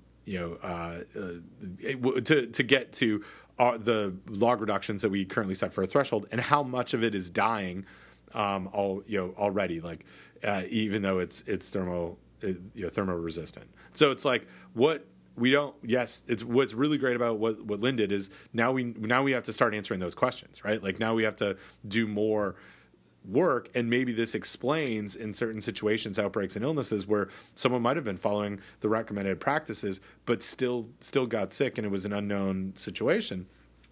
And how many of those illnesses we have, we don't know.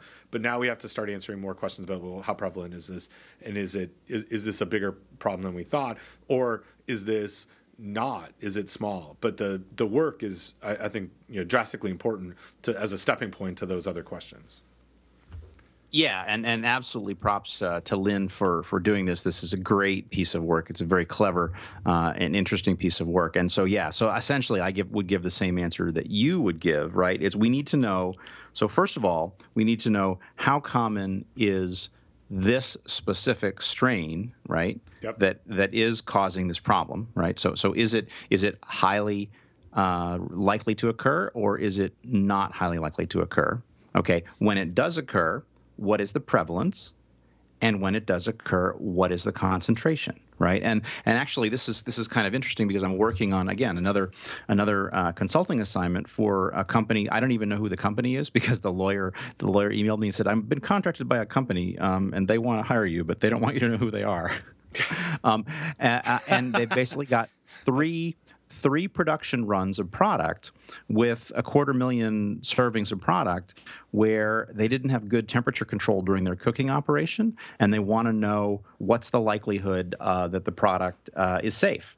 And so I've got to be able to understand the variability of the cooking process. I've got to understand prevalence and concentration of the target pathogen, and I've also got to be able to figure out a way to estimate the cooking dynamics because all they have is endpoint temperature, so I've got to figure out some way to do an integrated lethality calculation because the temperature rises and then it falls, right? And so I could imagine you could use a similar approach with this, right? So in other words, let's look at the world of cooking directions out there. Let's look at the prevalence and concentration of this particular strain of E. coli, okay? And then let's figure out how common it is, and then let's figure out whether it's overkill. Now, the good news is, in terms of the safety of cooking, if you look at USDA Appendix A, those are 6.5 and 7 log reductions for pathogenic E. coli and salmonella. That is a lot of E. coli and salmonella, right? And so I don't want to say because we don't know, but you could take a risk-based approach to this, and you might discover that it's not. We really don't need to modify the cooking directions because, in fact, most of the time it's still safe, or the impact of this discovery is relatively minor. It's kind of like, actually, and it relates to the work that I've been doing, is because it really matters. In terms of thermal inactivation of salmonella, we need Linda on the podcast to pronounce the name of this organism correctly, but I'm going to pronounce it incorrectly and say Salmonella Seftenberg, right? It turns out that the inactivation kinetics of salmonella matter depending on whether you have a cocktail that has Seftenberg in it, the cocktail, or not. Right, and so essentially that would be what we would say here. The inactivation kinetics of E. coli are generally based on cocktail experiments, mixtures, right? And so the question is, do you have this organism in the mixture or not? And so, granted, some people use Seftenberg, some people don't, and so that is going to have an impact on risk. But at the end of the day, the impact on risk may be relatively minor, or it may only be relevant for edge cases. That is situations where you had a particularly high slug, a particularly high prevalence, or a particularly poor cooking practice. And so, again, kudos to Lynn for doing it because it's a really nice piece of work. This is exactly the kind of work that we need to advance the science of risk assessment and of food microbiology. But the implications are not yet clear, again, because we need to do some calculation. I would need to do some calculations. Right, but this is I'm glad you touched on the risk assessment framework here that this fits into with your example, because this does lead to, it could lead down the road to some interesting risk management decisions that include, do I look specifically, and as Lynn we'll link to the original article, as her group termed this area genetically on the genome that leads to heat resistance as the genomic island of locus of heat resistance, LHR.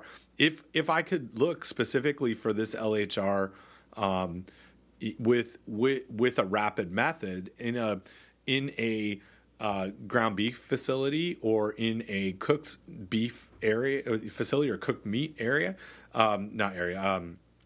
type operation, then I can make better risk management decisions, right? Like that I could be incorporating this as an additional analysis that's going to help me figure out, okay, does this specific batch go somewhere else where we're not going to rely on cook temperatures in the home or not. Like it does, these are the types of things that I get really excited about, where it's like, well, now we have the potential for more information to lead to a different or better or more complete risk management decision. Well, and we've talked about this before on the podcast with respect to listeria, just to bring it back to the beginning of the podcast, right? The listeria strains that show up in plants are don't show up in the same frequency in terms of illness in humans. And so, in other words, if you have one particular strain that's in 10% of all the plants, it doesn't necessarily cause 10% of all the illnesses. And you might have a strain of listeria that's only in 1% of all the plants or 1% of all the samples that causes 20% of all the illnesses. Like, so if from a risk management point of view of managing listeria in my plant, I want to know whether I have one of those that's more likely to cause human illness or less. Now, they all theoretically could cause human illness, but I want to know, do I have this one that's especially dangerous? Or in this case, do I have this E. coli that is especially heat resistant? So unfortunately, the nature of science is that the better the questions we ask, the more complicated the answers become. And ultimately, some clever risk managers are going to need to make some simplifying assumptions so that we can, get through to the end of the day and make a decision as to how much do we cook our beef. Yeah, absolutely. And it's always exciting when we get more push to better decisions. I like it. I like it, Don. Yes. I think we should call this the show. I think we should. And I'm so glad we got back on the bike. Indeed, or on the chair, on the treadmill, or whatever the analogy is. I haven't even heard. Back on the saddle. I haven't even heard the wheels on your chair going as your treadmill runs. It's very quiet. Yeah, very quiet. Good low resistance wheels. I like that. It must, and I could just have this imagination of the contraption where you have a bungee cord wrapped around it, so it's gliding, but you're not shooting off the back of it. All that stuff. So, hey, great to get back, and thanks again for making time. And let's not leave it. Let's not leave it a month again. We can't handle it. Let's hope not. I don't know. We may have to, and we're getting kind of into the after dark here because I am going out of the country. But anyway, that's true. It's true. Well, hey, great show, and we'll talk to you soon. All right. Bye-bye. Bye-bye.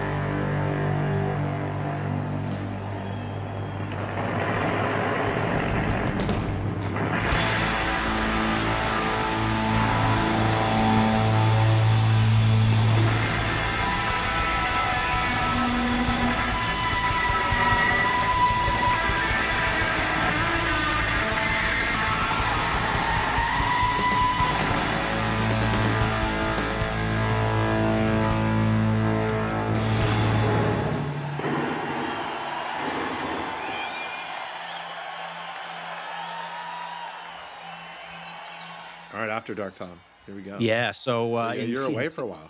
2 weeks, I'm out of the country. But if you wanted to push we could do it. We could do another one in a week. I'm still in town in a week. And when do you come back? Not until the 23rd. Right? Not until the 25th. Writing Buddies Day. Let's do it in a week. All right. Why not? Why not? We left it a month. Why we got not? Enough stuff. Yeah. Why not? Yeah. How about so the 8th? I think I'm good all day. I have like two little things. Like something like a noon or 1 o'clock would be awesome on the 8th. That sounds good. That's normally the time when I meet with my students, but I have canceled group meeting because I don't want to drive. I can't drive, so right. That would be fine. So we can do what time? Noon. Noon. Let's do noon. One. Noon? Lunchtime. Okay. FST recording. Cool. Boom. Boom. It's in there. All right. And I've got this, and I'm going to get it out today. Good, and I'll drop the show notes links in the Dropbox today. Love it. Right now. Right now. Done. All right. Hey, thanks. This was awesome. Yeah, sounds good. I'll talk to you in a week. All right. Take care, Ben. Bye-bye. Bye.